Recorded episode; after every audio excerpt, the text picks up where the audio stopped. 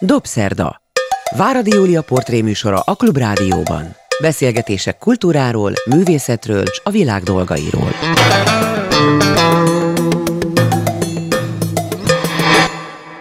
Jó estét kívánok, ez a Dobszerda, én Váradi Júlia vagyok. Jó napot kívánok azoknak, akik vasárnap délben az ismétlésben hallgatják a műsorunkat, vagy esetleg az interneten, Facebookon, YouTube-on, vagy bárhol, remélem sokan, és nagy örömmel üdvözlöm a mostani vendégemet, Szőlősi Nagy Andrást, akit nem olyan nagyon régóta ismerek, de ahogy egyre jobban megismerem, egyre inkább azt gondolom, hogy sokaknak kell ismerniük őt, mert elég különleges emberről van szó. Alapvetően hidro hidrológus, majd el fogja pontosan magyarázni, mert nagyon érdekel, hogy mit jelent a hidrológia. Tudom, hogy vízzel foglalkozik az, aki hidrológus, de igazából a kulturális portréműsorunkba azért hívtam, mert nagyon szoros kapcsolata van a kultúrával, elsősorban a képzőművészettel, azon belül is a különleges, geometrikus, abstrakt festményekkel, szobrokkal, alkotásokkal, a feleségével együtt, aki Nemes Judit néven igen jó nevű festőművész.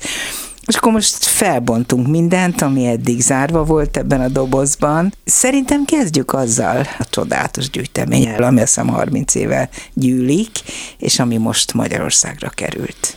Köszönöm szépen, Júlia, köszönöm a meghívást, és hogy itt lehetek. Hát a történet elég hosszú, és régen kezdődött, nem 30 éve, hanem 50. Ó, Sőt. a gyűjtemény is 50? Igen, igen, igen, igen. A kamaszkorunkban. Hm. Akkor, akkor Magyarországon éltünk. Hol? Rákosligeten. Az egy unalmas kis község. Apám, anyám tanár volt, és nyaranta mindig ettől szenvedtem, hogy a nevelési elveiket rajtam próbálták ki. És akkor bekerültünk Rákosligeten egy, egy egészen szokatlan képző, képződménybe, amit egy Tóth Tibor nevezető rajztanár csinált, akit méltatlan elfelejtettek. Nevezetesen minden hónapban egy hétvégén képző művészeti bemutatókat tartott a Rákosligetű Művelődési Házban. Ez kétnapos volt, az nem kellett a, a pártbizottság engedélye.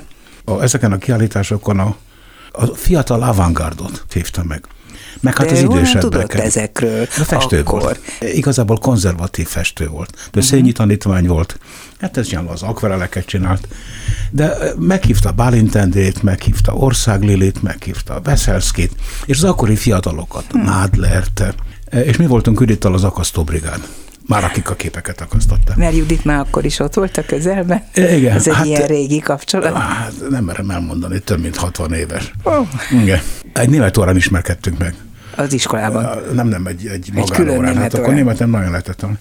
Hát nagyon érdekelt a két művészet. Mind a ketten művészek akartunk lenni. Pontosan ennek a körnek hatására. De volt még egy impulzus, amit talán ma már kevesen tudnak sajnos szintén. Pesten a Vécsei utcában volt egy underground klub, ami above ground volt, mert a harmadik emeleten volt, egy Petri Galla Pál. Hogyne nevezető embernek, aki egy, egy ungvári ember volt, aki átjött ide, és mindig büszkén mondta, hogy, hogy a, a Horté, a Rákos és a Kádár börtönökben mindenhol töltött némi időt, és ugyanabban a cellában. De nem ez volt a lényeges. A lényeges az volt, hogy, hogy Ugye akkor volt a 3T politikája. Igen. Ő nem hogy a tűrteket, Tiltott, a tiltottakat hozta be. Támogatott, ő a tiltottat igen, hozta igen. be. Hát, de olyanok volt, ott hallottam lesz, hogy kurtágot. Uh-huh. Szikla Erika. Ez híres volt ez a szalon egyébként. Ez fantasztikus volt. Az ő a Vécsei utcai igen. Petri Galla szalon, ezt sokan emlegették, és emlegetik máig, akik még igen. tagjai annak a akkori közösségnek, már sajnos kevesen. De mi akkor 15 évesek voltunk. Úgyhogy voltak éppen hétvége, hát egy gimnazisták voltunk, hétközben nem nagyon lehetett sehova se elmászkálni, de hétvégén mindig ott voltunk szombat-vasárnap. Galának hihetetlen nagy lemezgyűjteménye volt klasszikus zene. De hát akkor úgy, hogy vég az összes balkantát, tehát vég az összes szólószonátát. Hihetetlen jó társaság volt. Olyan, olyan embereket hallottuk teljesen szó szerint szájtátva, Pernyi András, aki a jazzről beszélt. Ott az egészen Zenetörténet, zenetudós volt, igen. igen. Szikla Erika énekelt hihetetlen darabokat. Meg hát a kis kiállítások. Most ez, ez a helyiség, ez nem egy szalon volt a szónak a klasszikus értelmében, hanem egy kb. 40 négyzetméteres, teljesen lerobbant lakás a harmadik emleten. Nem volt fűtés, de szerencsére a, eléggé be volt ágyazva a lakás a házba.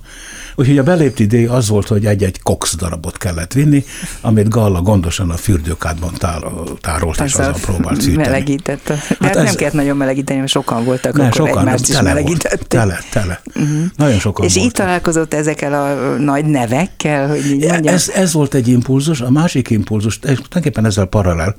56 után a, a British Advisory Council küldött magyar értelmiségeknek könyveket, aminek a 90%-át nagyjából a, a filáncok elkobozták, de volt egy-kettő, ami átcsúszott.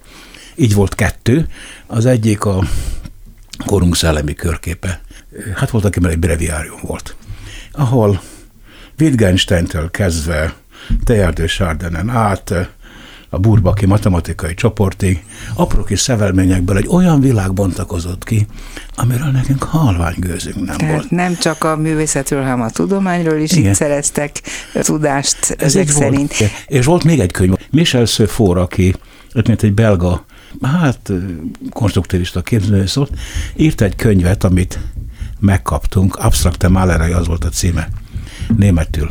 Tehát az absztrakt festészetől. És ami Juditot nagyon befolyásolta. Ott láttunk először egy Jackson Pollockot, uh-huh. ott láttam először Ben nicholson -t. Valami hihetetlen volt, egy olyan új világ tárult ki, akkor, amikor Domonoszki képeket kellett nézni, meg jött a szociál ájulásig.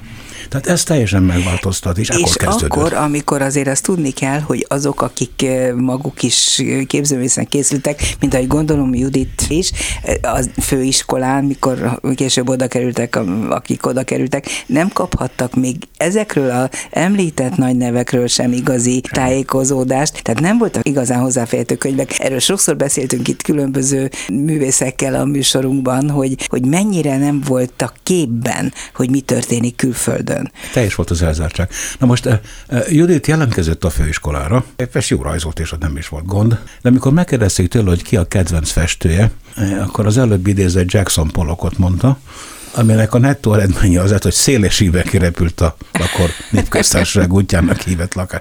Tehát, az abstrakt expressionizmus egyik Meg hát a tasizmus. Jelen, meg a tasizmus abban az időben ezek, hát ezek, ezek mind tagadott dolgok tiltott. voltak, tiltottak Én pedig persze. Készül, Barta Lajos, aki szobrász volt, Európai Iskolás szobrász, nemrég volt a kis, nemrég négy év a Kiszteli Múzeumban egy átfogó kiállítása.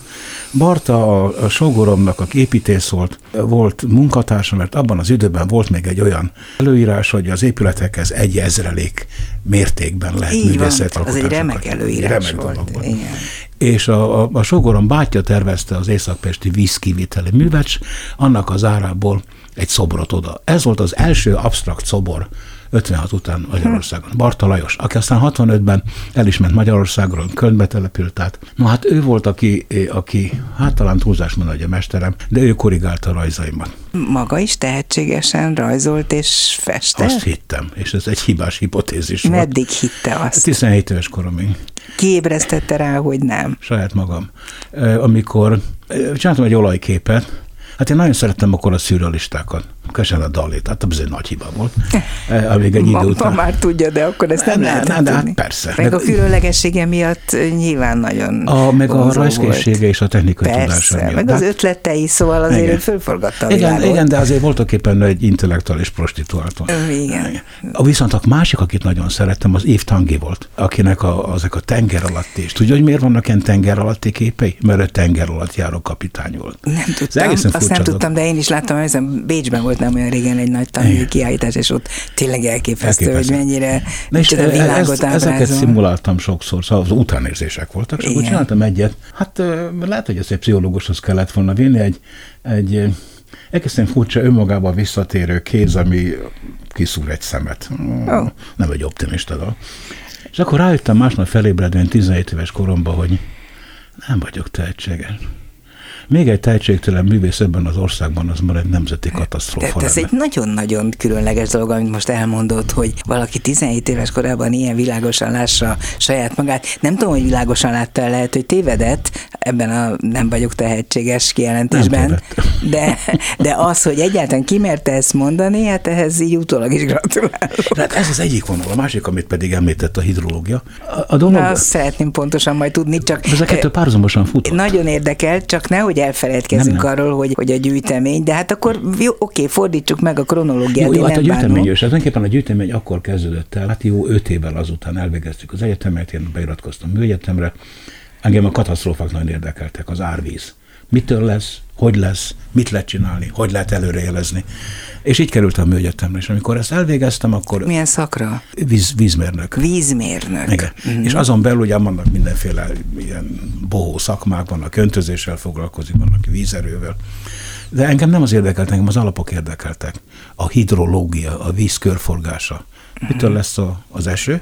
És mit, ugye a meteorológus és a hidrológus között az a különbség, hogy a meteorológus az égben lépeget a felhőkön, mi pedig a földhöz ragadtak vagyunk, amikor már az ő égi áldások leesik, hogy akkor azon mit lehet csinálni. És egyszer egy túléltem egy, egy nagyon katasztrofális árvizet ott a falunkban. Egy villám árvíz volt. Na ettől lettem hidrológus. De maga a gyűjtés akkor kezdődött, amikor a, az egyetem után Hát, hogy ezek a bohó 70-es évek voltak, akkor Magyarországon volt, volt társaság élet, házi bulinak hívták. Ott az összes jó ember összejött, akik elvtársak voltak egy bizonyos szegmens mentén. Ott találkoztunk Kolozsvári Ernővel. Uh-huh. A gyűjtővel. A gyűjtővel. Aki egyébként Aki gimnáziumi tanár volt Győrben. Igen. Egy egyszerű kétkezű gimnáziumi tanár volt, akinek egy elképesztő gyűjteménye Igen. volt. Országlilik főleg, meg, meg bálintok, európai iskolásokat gyűjtött.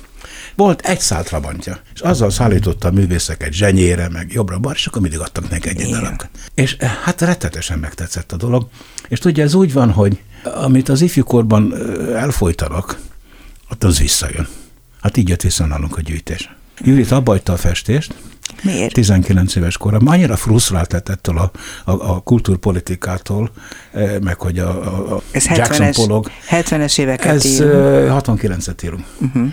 Hát akkor jött ugye Csehszlovákia megszállás, borzalmas Akkor sokan megcsömörlöttek, de hát hogy akkor volt. ő a művészetet abba Igen, is hagyta. Csak elment külkereskedőnek, mert beszélt egy pár nyelvet, és akkor... Tehát akkor a, ez a két művésznek készülő csodálatos fiatal ember hátát fordította a képzőművészetnek ilyen módon, csak a gyűjtés maradt, és akkor egyikük sem gyakorolt egy darabig. Egy, egy vonalt nem hoztam. Judit akkor kezdett el megint festeni, amikor kimentünk Párizsba. Ah. Mert akkor bekerültünk egy művésztársaságba, és egyik este mutat nekem egy munkát, már a gyűjtés beindult, és mondom, hát öregem, ez baromi jó, ezt meg kell venni. És akkor mondta szerényen szemlesítve, hogy ezt Én festettem. De még akkor ugorottunk egyet, tehát nagyon érdekelne az, hogy ő külkereskedőként maga, vidzmérnökként Igen. Magyarországon hogyan jutott el odáig, hogy végül is az UNESCO meghívta? Ez, ez úgy volt, hogy hát lehet, hogy hogy koromat megharadó sebességgel, vagy éppen a koravénységem következtében én nagyon hamar bekerültem a nemzetközi tudományos életben. De miért? Hogyan? Az esze, a különleges érdeklődése, hát az, az egyedisége nem annak, amivel foglalkozik, hogy mondtam? Az eszem nem, nem minden. Na. De hát én nagyon különleges területtel foglalkoztam, amivel akkoriban nagyon kevesen. Ugye akkor még nem nagyon voltak számítógép, csak ezek a nagy böhöncek. A matematikai modellezés volt és van, és a szűk területen. Méghozzá az előrejelzés. Mi történik akkor, hogyha mi lesz egyáltalán a csapadékhelyzet, és mi van akkor, hogyha kritikus helyzet alakul ki, mi lesz abból az árvíz, és mit kell ezért csinálni. Na, de ehhez a meteorológiát is alaposan hát, kell ismernie, kell, hát ugye? Kicsit, az nem áll. Tehát akkor ez egy sokkal szélesebb körű tudást Igen, de mégiscsak keskeny. Uh-huh. Szóval ez, ez egy nagyon keskeny terület volt akkor, 72-73-ról beszélünk, ami a matematikai modellezést illette, hát tucatnyi ember volt a világban, akik ismertük egymást. A kommunikációs nehézség ellenére is működött. Hát kicsempésztek két cikkemet, ami Istennek erre nem jöttek rá, ez megjelent egy kinti tudományos labban. Idegen nyelven? Már? Angolul, igen, igen. És maga jól tudott már akkor angolul? Hát muszáj volt. Tehát, Ehhez a tudományhoz kellett. Hát ugye akkor már teljesen világos volt, hogy az angol a tudomány nyelve, és az, az Hát persze azért ez még nem volt Shakespeare magasságokban filmben. Jó, de a cikk lefordult de angolra, persze, az, az, az, és igen. meg lehetett jelentetni. És ennek volt visszhangja. És akkor hívtak egy konferenciára Írországba, hát és akkor ugye olyan idők voltak, hogy személyre szóló meghívót küldtek nekem a Vitukiba, ez a Vízgazdálkodási Bizony. Tudományos Kutatóintézet volt, ott voltam tudományos segédmunkatárs, hogy akkor mennék el a matematikai modellezés a hidrológiában, szimpóziumra, Galway-ba, Írországba, és ott beszélnék arról, hogy miket csinálok. Iszonyatos nagy botrány lett belőle. Mi? Bejött a Akkor létezett az az, az intézmény, amit úgy hívtak, hogy belügyi összekötő. Mm. Hát ezek ilyen nyugger ávósok hát, voltak. Én is emlékszem ilyenekre. És ezek kemény gyerekek voltak, és becitáltak a személyzeti osztályra, és milyen majdnem keresztkérdésszerűen azt a kérdést tették föl nekem, hogy hogy mertem én egy ilyen meghívó levelet kapni. Hát csak kafkai az egész, ugye, hogy van. Nem akarták beszervezni akkor egyúttal? Nem, nekem soha nem szóltak erről. Nem.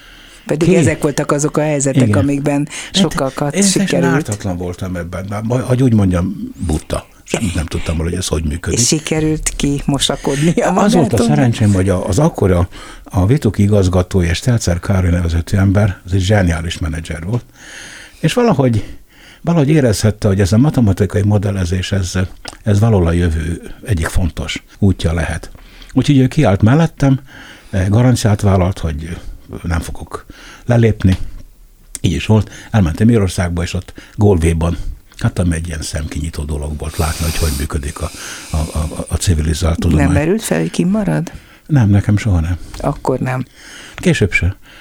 Később se. Megmondom miért. Ezen sokan kacagnak. A nyelv miatt. Na jó, de hát rengeteg évet töltött Franciaországban hát, ennek ellenére. 20 plusz. 20 Igen, plusz. Persze.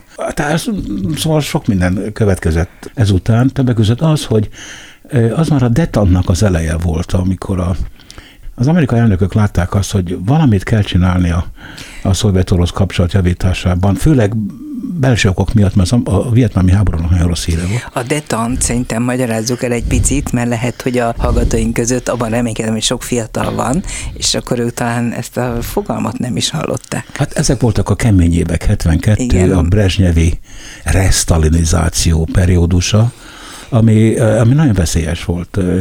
Az atomfegyverkezést illetően, lehetséges konfliktusok kirobbanását illetően, és hát főleg Amerikában a, a vietnámi háború miatt nagyon rossz volt a belső hát, érzés, és valahogy ezt akarták enyhíteni. És a détant maga azt jelenti, hogy enyhíteni és ezt a, a kapcsolatot. És amikor elmente jó, köszönöm, csak volt. azért, hogy ne maradjanak tudatlanok Igen. azok, akik esetleg És ennek az egyik, egyik eredménye az volt, hogy létrehoztak egy közös tudományos intézetet, a George McBundy amerikai nemzetbiztonsági tanácsadó javaslatára, aki azzal érvelt a Johnsonnak, hogy, hogy ha a fiatal tudomány, tudományos emberek keletről és nyugatról nem kerülnek kapcsolatba, akkor ennek a dolognak nincs megoldása. Egyrészt, másrészt a, a keleti közép-kelet-európai vagy kelet-európai fiatudótosokat összehozni a nyugatiakkal, számukra egy szemkinyitó operáció lesz, és segít őket is fellazulni, nem csak a, a rendszert. Hát engem teljesen felazítottak, ez kétségtel.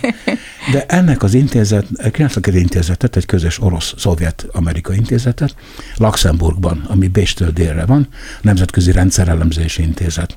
És nekem ez volt a szűkebb szakmai területem, rendszerelemzés, vizeket illettem.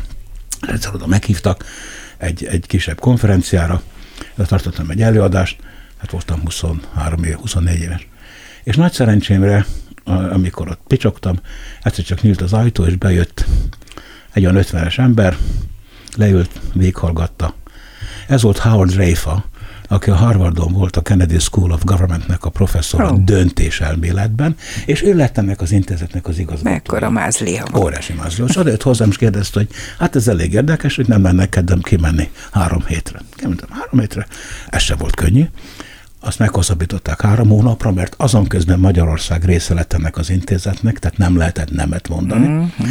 És aztán a három hétből lett három hónap, és aztán abból lett két év. Na ez megváltoztatott mindent. Gondolom, Szőlősi Nagy András a vendégem a Dobszerdában. Nagyon-nagyon örülök, hogy beszélgetünk, mert annyi érdekes dolgot mesél, amelyeknek a töredékét sem tudtam, pedig nagyon sok mindent olvastam és hallottam már magáról. De most akkor folytassuk azzal, hogy hogy lett ebből ebből végül is, hát ha azt mondanám, hogy a hidraulika egyik legnevesebb professzora, akkor nem túlzok, mert ennek utána olvastam. Hát ezt a diákaim túlélték, igen. Mi az, ami különleges volt abban, amit a víz kutatásban elért? Tudja, tudja Júlia, ez, ez tulajdonképpen én valószínűleg skizofrén vagyok. Nappal Dr. Jekyll, éjszaka meg Mr. Hyde. A Dr. Jekyll az a tudományos részem, és a kettőt próbáltam eddig nem összekeverni, de persze összekeveredik. Ezt akartam kérdezni, hogy milyen viszonyban van egymással Dr. Jekyll és Mr. Hyde. Abszolút közeli. A, ugye a, a Hans Karnap, aki a, a Bécsi Wiener Kreise, a pozitivista filozófiai iskolának volt az egyik vezető filozófia. Ő mondta egyszer egy eladása kapcsán a Bauhausban a művész hallgatóknak, hogy, hogy hát kérem, én tudományal foglalkozom, önök meg látható alakzatokkal. Mind a kettő ugyanannak a világnak két képe. Tehát mi ugyanazok vagyunk. Nem használták még ezt a yin kifejezést, de hát voltak éppen erről, erről van szó. Igen. Na most tartott egy ideig, amikor ez a két dolog konvergált nálam, a művészet és a, a tudomány.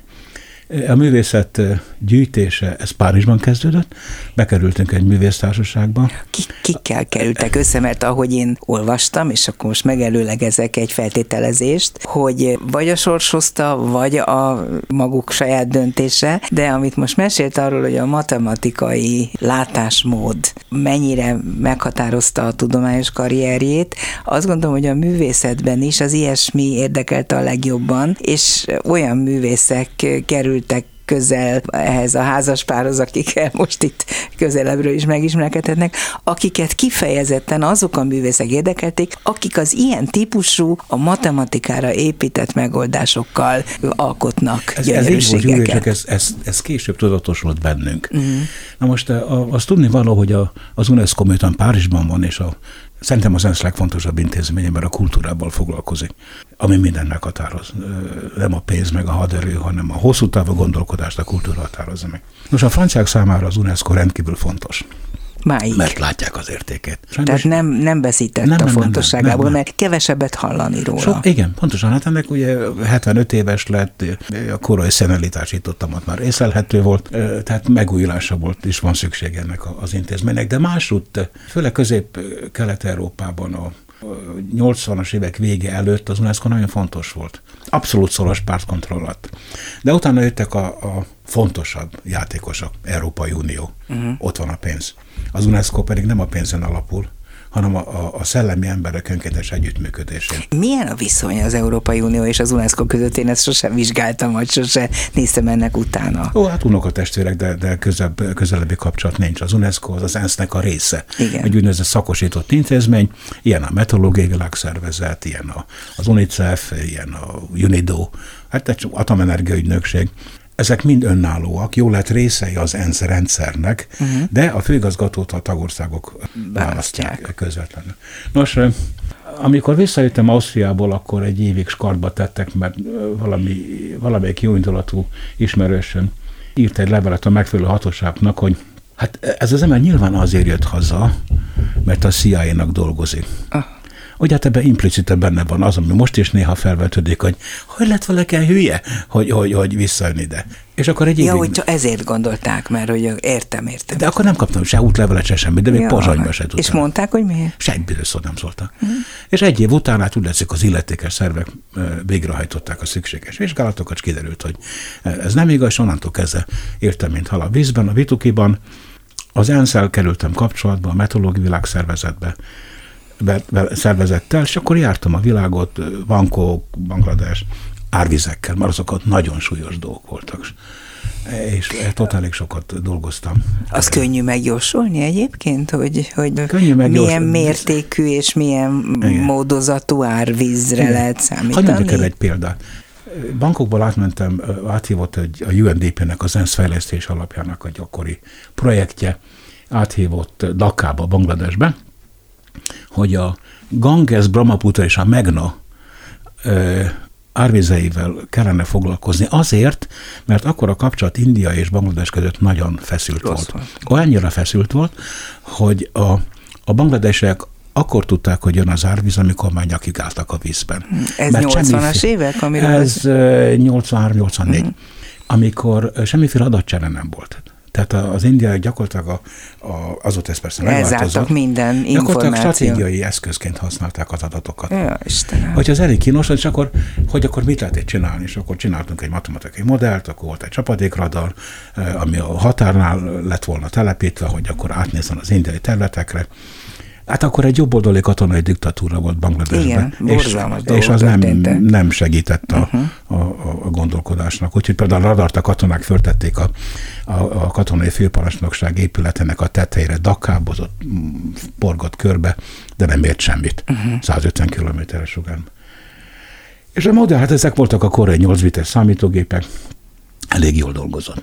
És volt egy nagy ciklonális tevékenység, ami szó szerint a, a bengáli öböl vizét fölnyomta a deltába, a Ganges Brahmaputra, meg a deltába, és közben jött a hóolvadásos árvíz a Himalajából. Tehát tulajdonképpen az az árvíz, ami lefele vonult, mintha beleütközött volna egy falba, ami víz volt, és visszafele propagált, visszafele ment. Azt is ki tudtuk számolni.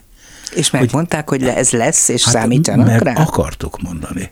Tudnék, a, a, a népség, népesség 60%-a analfabéta volt, nem volt rádió, nem ismertük a települések társadalmi szerkezetét és hogy kommunikálnak egymással.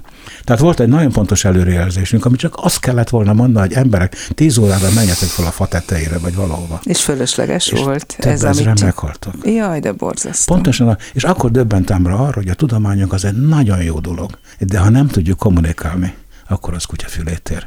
És voltaképpen ez volt az a folyamat, ami az UNESCO-hoz vezetett, ami kommunikációval, kultúrával, tudományal foglalkozik. Mm. Interdisziplináris alapon. Maga mi volt az UNESCO-ban, tehát milyen funkciót ja. töltött be a hát, kezdetben? Hát, Később tudom, hogy vezető volt. Hát ilyen papírtologató voltam a végén. Az, el, az, hát voltak éppen megtartottam 20 évig a Nemzetközi Hidrológiai Program igazgatói állását. Azt pályáztam meg 88-ban, és akkor azt Hát voltak vagy kétszázan, azt megkaptam. Nagyon röstelte magam, mert egy csomó barátom is ott volt a kandidátusok között. És miért röstelte magát? Hát szegénykém akkor erre most lemaradt, és ezt, ezt nem tartottam hmm. valahogy férnek. Mindenesetre 89. augusztusában kimentem Párizsba, pont a rendszerváltás megelőző De akkor már nem kellett, ez akkor már sokkal könnyebb volt. Tehát akkor már nem, nem, nem kellettek ilyen bonyolult procedúrákhoz, hogy az ember kikerüljön, volt az úgynevezett egyéni munkavállalás intézmények. De nem sajnálta, hogy kimarad abból, amit akkor ilyen nagy eufóriával valami nagyon nagy csodának képzeltünk, vagy maga a matematikai képességeivel arra is rálátott, hogy hát nem olyan nagy csoda, mint amire készülünk? Nem, nem, nem, voltak rossz... Előérzetei? Nem, olyan fellagok, amiket nem, nem, nem tetszett. Víz, Bős Nagymaros, emlékszik rá. Hát hogy ne, azzal indult az egész. Most ez volt a Bős Nagymaros, volt tulajdonképpen a rendszerváltás, ahogy szokták mondani, trójai faluba. Igen. Mert, mert egy olyan koncepciót próbált védeni, hogy hiszen kinek ne lenne érdek a magyar környezetvédelme. Uh-huh. Maga hogy látta ezt akkor? Hogy ez egy csapnivaló ötlet? Vagy? Azt úgy láttam, hogy ez egy átmentési kísérlet volt az akkori politikai rezsim részéről. Könnyedén feláldozták. De a vízügyi szakemberek nagy részt támogatták. Mert... Persze, hát ez a szakmai, ez értenek. De, de maga is vízügyi szakember én, én volt. Én támogattam, persze. Igen? Persze. Mert, mert tudnék, a, ez megint egy kommunikációs rész, akkor a magyar sajtó átállt arra az oldalra, hogy negálja a bős nagymarost. Bármennyire is furcsán hát nem az egész magyar sajtó, hanem mondjuk az az akkori demokratikus ellenzék, és főleg a Dunakör ugye azt mondta, hogy ez egy borzasztó nagy környezetrombolás, ami Igen. történne, nem volt igazuk? Nem.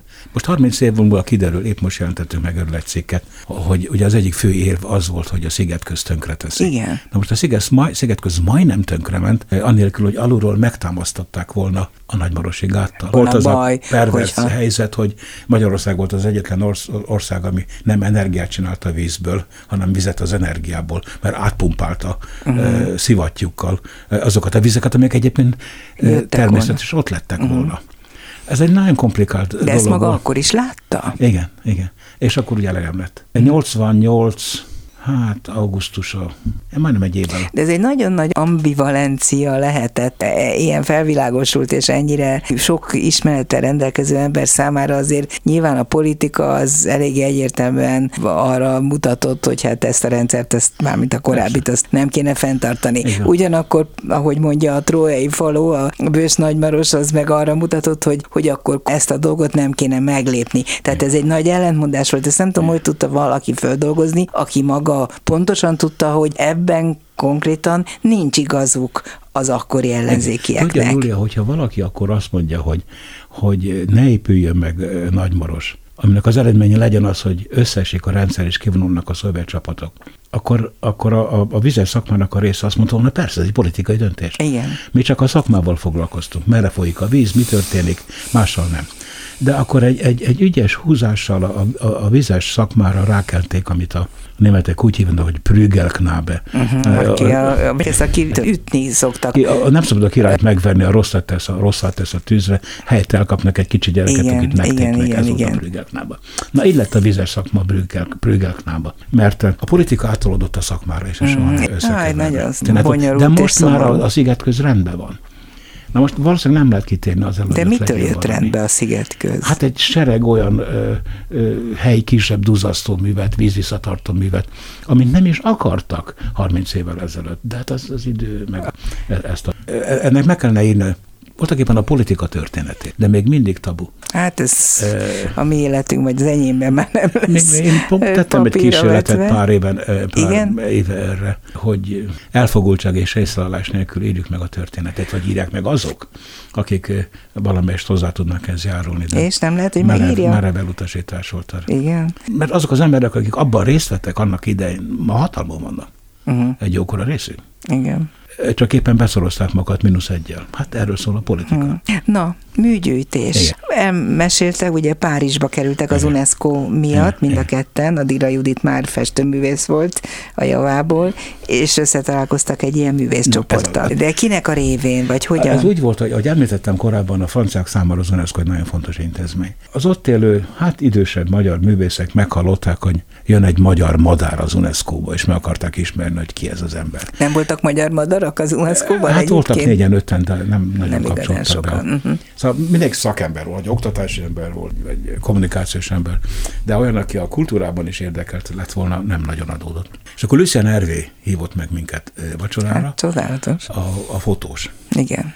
LK László. Tehát aki a, a háború előtt ment ki. Háború előtt ment ki, mert egy, egy hódmezővásárai családról szár, családból származik, ahol a papácska bankár volt. Igen és Elkán László, kis Laci nem értett egyet a papa elveivel, mert ő liberális balos érzelmi ember volt.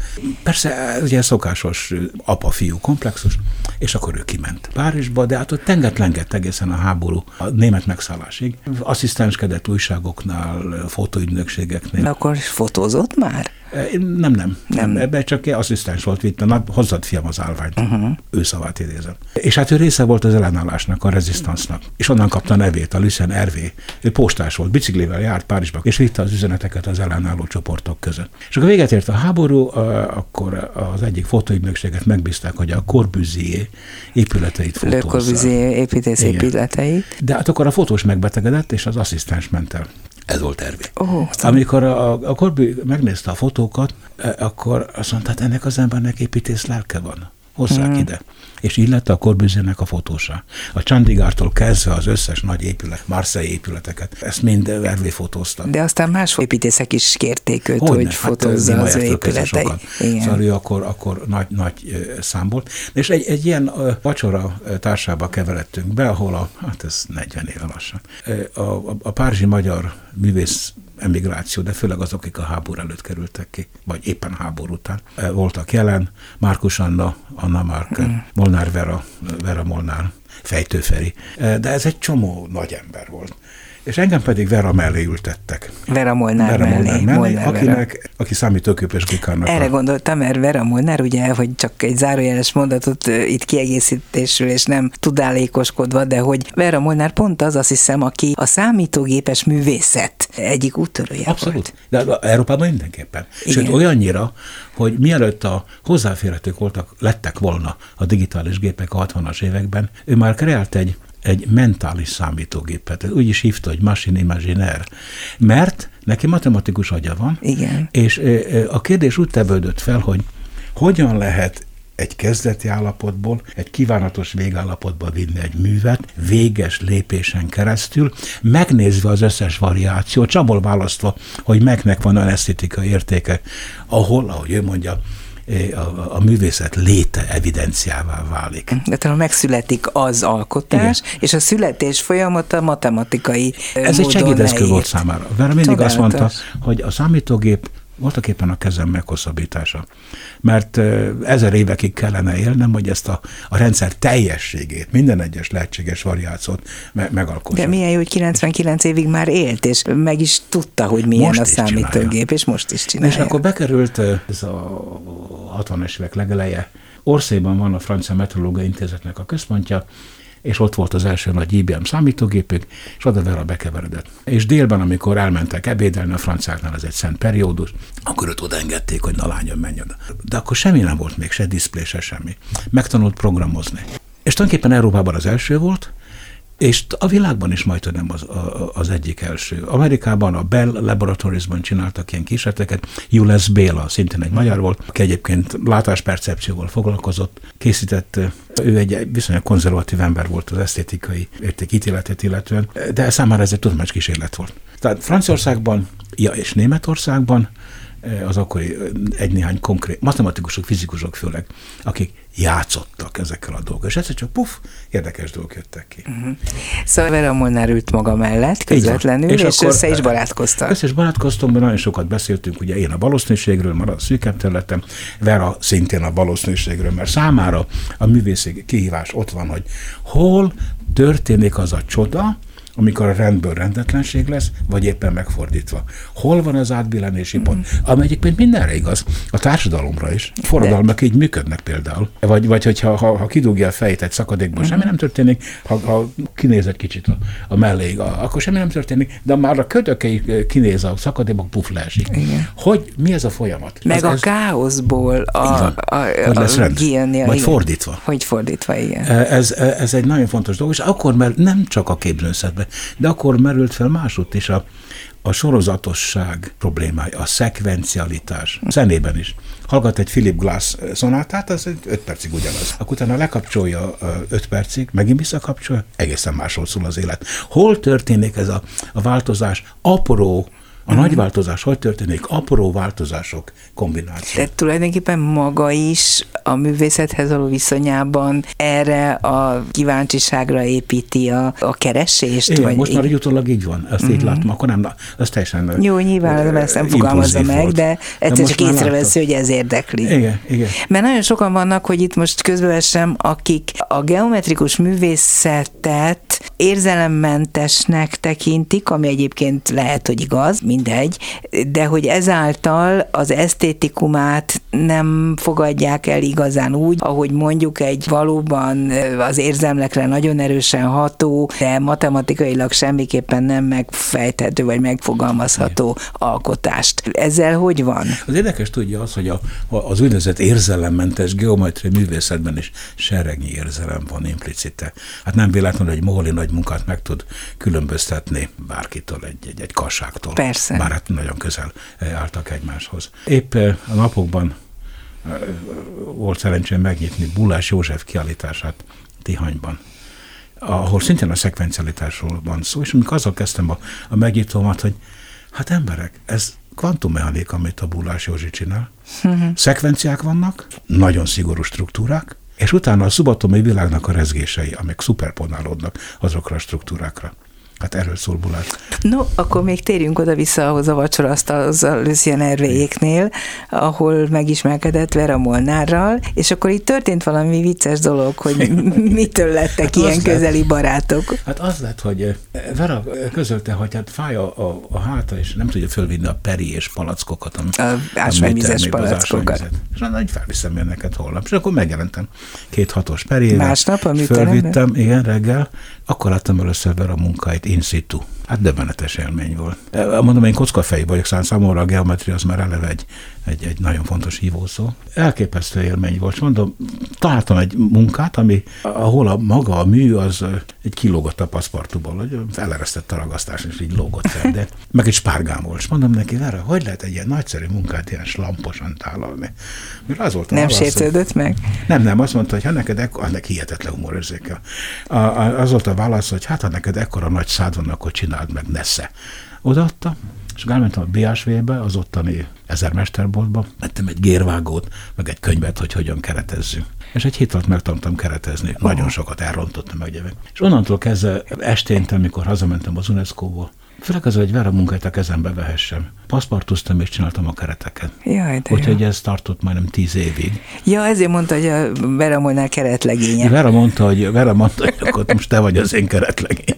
Eh, De most ugye az, az érdekes, de, nem, de ezt nem pénzért csináltam, szó Mhm. sincs róla. Ő sem azért, hanem egy valami olyan, olyan, olyan szoros barátság alakult ki. De akkor már volt a gyűjtemény, már akkor funkcionált? Hát, a, alakult, alakult, alakult, és Vera volt az, aki voltak éppen a gondolkodásunkat alapvetően átstruktúrálta. Tudnélik, amikor kimentünk, és akkor még csak két évről volt szó, senki se gondolt, hogy 25 lesz belőle, abból 20 Párizsban. Tehát az elképzelés az volt, hogy próbálnánk összegyűjteni a Párizsban a 20. század folyamán alkotó magyar művészektől azokat a munkácskákat, amiket nem nagyon ismernek, és akkor azt hazavisszük két év után. Úgyhogy így elég, ugye mindenkit ismer a Söffert, ismer a Vazelet, de van egy se, Zober rajzok voltak ott jobbra És azokat próbáltuk összeszedni. A Druó nevezetű álverési csarnokba jártunk minden szombat vasárnap, és hát a magyarokat nem ismerték, úgyhogy mindaddig, amíg Pedig a... nagyon sok magyar művész Hogyne. dolgozott. Franciaországban. Liptai Mátyások, ez nagyon sokan. Igen. És ugye 93-94-ig, amíg a magyar galériások úgy kicsit megizmosott, úgy kezdték levetkőzni a közép-európai szorongásukat, meg kisebbségi érzésüket, ami ezért most is meg a, kikerültek Párizsba, és akkor a dróba látták, hogy ott, ott hantaikat lehetett venni, meg ilyesmi. Akkor még viszonylag nyomott. De nem ez volt a, a, a, a fő motivum, hanem az, hogy kb. 93-94 fordulóján jutottunk oda, egymással nézve, hogy az, hogy valaki magyar művész Párizsban, az legfeljebb pech, de nem műfaj. De most- miért pech? Hát azért, mert a politika és egyéb okok Ja, hogy lenézik, a hogy ő egy magyar. Nem, mert nem tudják annyira. Ez az Mhm. egyik, kitűnő művészek van. Most tudni való, hogy Párizsban 5000 művész van. Uh-huh.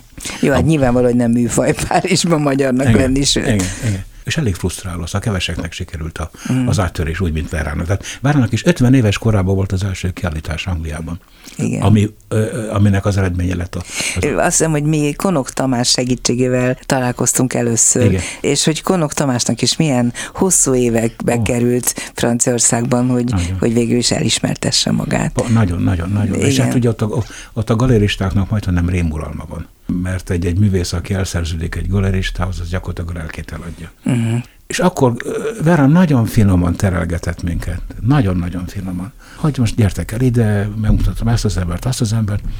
Elképesztően sokat tanultunk tőle. Mi galériákból jószerűvel nem vásároltunk semmit.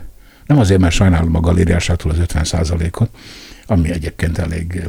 Komoly De van, akinek Dönézőnél 70% volt. Dönézőnél vettünk egy morolét, mert annyira átsingóztunk, hogy az nem lehetett kivédeni. mit? Morolé, François Morolé, akit nagyon szerettünk, meg hát ismertük. És hát főleg az, hogy Vera elvitt művészekhez, és ö, azok meghatározó találkozások voltak. És tulajdonképpen akkor alakult ki a gyűjtési módszernek az a része, hogy művészektől vásárlunk, de előtte felkészülünk.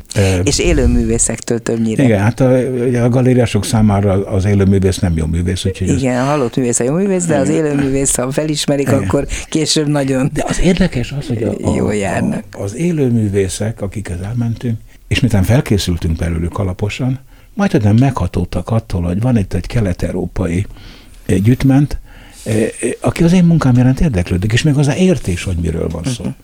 Úgyhogy így nagyon sok munkát eh, ajándékba kaptunk. mekkora gyűjteményük lett. Most Mostanra mekkora ez a gyűjtemény? talán 3000 darab. Azt. És hol tartották Párizsban? Párizsban, a Saint-Maur de Fossé-ban laktam, ami Párizs mellett van egy kisváros, ott volt egy házunk, egy öreg kőház, a plafonon is. És minden tele volt. Soha nem gondoltunk arra, hogy ez a gyűjtemény valaha úgy a köz számára hozzáférhetővé lesz, Miért? mint most. Miért Egyszer nem eszünkbe se jutott. Nem volt modell a számunkra. Egy, volt, egy modell volt, ez Vas László, Aha, aki, a aki Veszprémi csodálatos gyűjtő. gyűjteménye van. Cipőkészítő művész és gyűjtő. De olyan, ő Barcsaitól tanult sokat, hát uh-huh. ő is gyerekkorában Barcsaihoz járt. Nem, mert Barcsai, Nyenyő bácsi volt az, akitől sokat tanult. Lacinak valami olyan kifinomult ízlése van, és olyan remekkel tette össze azt a gyűjteményt, ami nemzetközi. Egyébként nagyon hasonló struktúrájú a Abszolút, mi nagyon gyűjteménye a barátok vagyunk. Szóval többen kérdezték tőlünk, hogy van-e konkurencia. Épp ellenkezőleg. Mm. Sokszor járt nálunk Párizsban, mi is vittük el művészekhez, összehoztuk. Nekünk öröm volt, hogy, hogy, hogy ő az extra Hungarium non vita koncepciót kiterjeszti, méghozzá nemzetközivé. Ez nagyon fontos. Hát, ez, szóval, és akkor ugye mindeketen azt a hitet valljuk, azt hitnek lehet nevezni, hogy a magyar művészetnek a nemzetközi kontextus ad rangot. Így van. Párizsból végül is, ahogy mondja, ugye nem két év lett, hanem 25. Hát 20 év Párizs, és... aztán még 5 évben rektorkodtam Hollandiában egy UNESCO egyetemen. De hogy miért nem? Miért, vagy, vagy miért lett ez ilyen hosszú? Mert azt mondja, hogy nem akart volna külföldön élni, ha, ha mondjuk egyszerűen csak el kellett volna döntenie, hogy ott marad-e, vagy nem. Elkapott a gépszí a munka a gépszíja? Beleszerettem az UNESCO koncepciójába. Aha. Mint minden hely, ahol emberek vannak, persze vannak gyarlóságok, meg mindenféle hólyagok, főleg az administratív személyzetben, lebukott miniszterek, meg miniszterelnökök ott játszák a nagyfiút, de maga a, az intézetnek, az intézménynek az elve, aminek a, az alapokmánya 45-ben, a háború után hoztak tető alá, és Eleanor Roosevelt volt, aki elnökölte az UNESCO Igen megalakulásának a, a, a konferenciát. A preambulumában úgy kezdődik, hogy miután a háborúk az emberek agyában keletkeznek, ezek kivédését csak az emberek agyában lehet megtenni, kultúrával, tudományjal és oktatással. Ez a mandátum az UNESCO-nak. Nem arról van szó, hogy szkanderezünk meg, megvásárlunk, hanem arról, hogy a kultúra egy olyan erő, ami hosszú távon hat, és nem rövid távon. Én sokat jártam az ENSZ-be, meg be az állásommal járt együtt, biztonsági tanácson, meg egyebütt. Hát hol a diplomaták szkendereznek uh-huh. egymással, de az mindig pillanatnyi vagy érdekérvényesítés, vagy érdekhajhászás.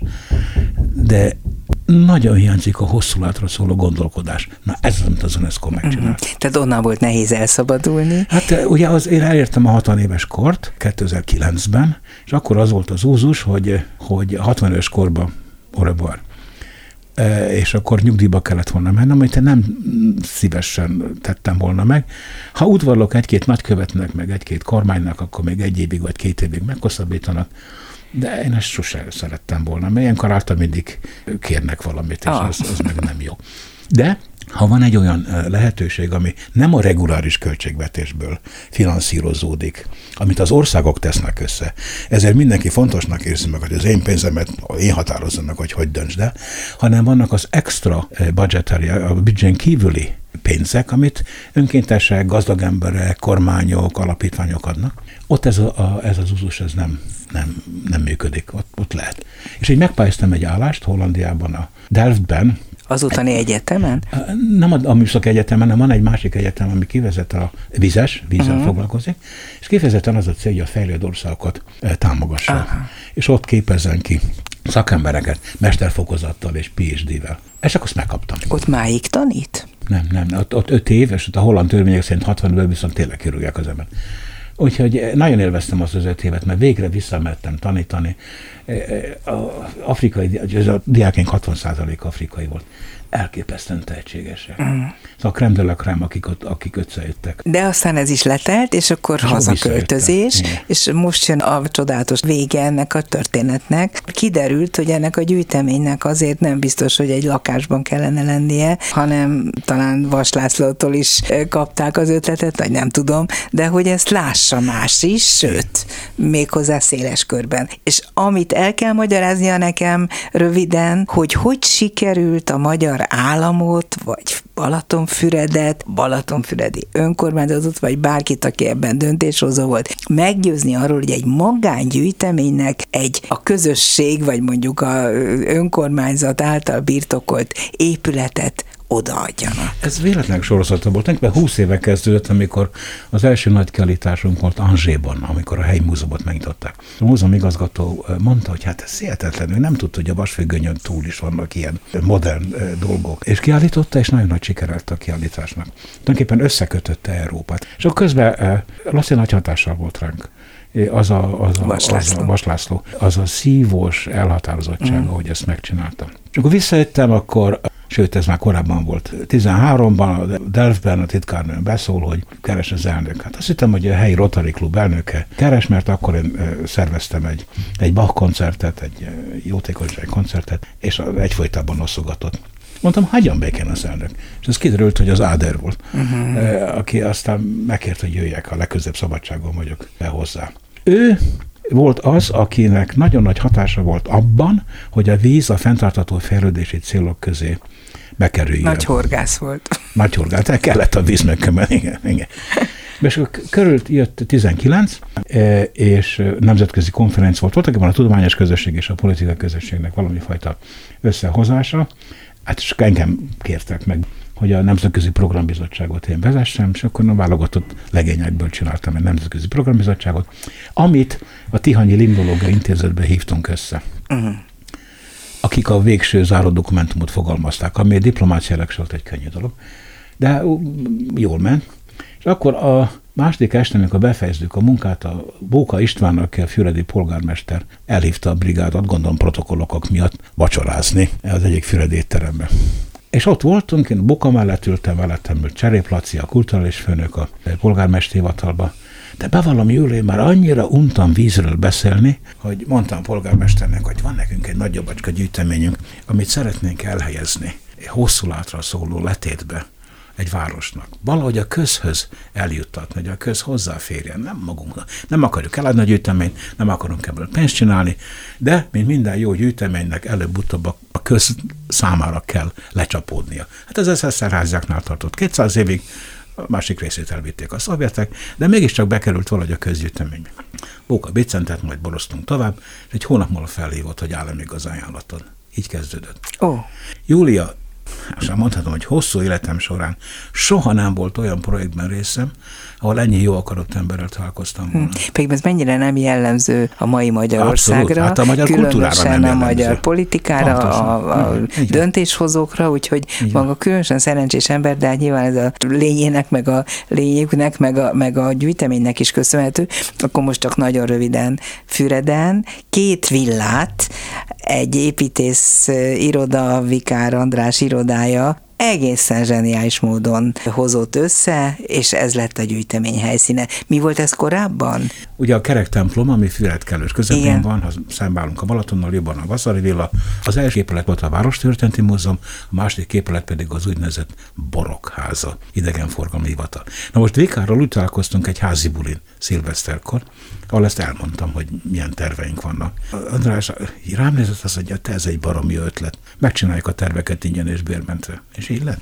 Fantasztikus. Szóval annyi, épp azt mondom, hogy annyi, annyi jó szándékú ember, uh-huh. mert látták azt, hogy kultúra, és látták uh-huh. azt, hogy, és ez is az első kiállítás címe, Európa összeköt. És valóban összeköt. Hogy van egy kis fotókiállítás, A, a legjobb fotográfusokból. Hát, ugye a kezd Benkő Imre, szóval ott jó emberek vannak. A cél a dolognak az volt, hogy ne sokkoljuk a közönséget rögtön azzal, hogy szembe találkoznak minimalista, konkrét munkákkal, hmm. hanem hogy fokozatosan szóval klasszikus 30-as évekbeli zömében magyar fotográfia, átmegy az avantgárd magyar fotográfiába, vagy a nemzetközibe, és akkor utána fokozatosan átvezet a konkrét gyűjteménybe. Hát Dóra a magyarok között. Maurer Dóra, Bakimre, Bakimre, Nádler Hetei, István. Nádler, ezek a magyarok. De a magyarok kb. 20 százalék. Aztán vannak a, fra- a franciaországi a francia magyarok. magyarok. Úgy van, Anna Márk, Márkus Anna. Pilinszki er, volt igen, társa. Lucien Hervé, és hát ami most a nagy szám, Vera Molnár, aki akinek egy születésnapi Igen. kiállítását láthattuk most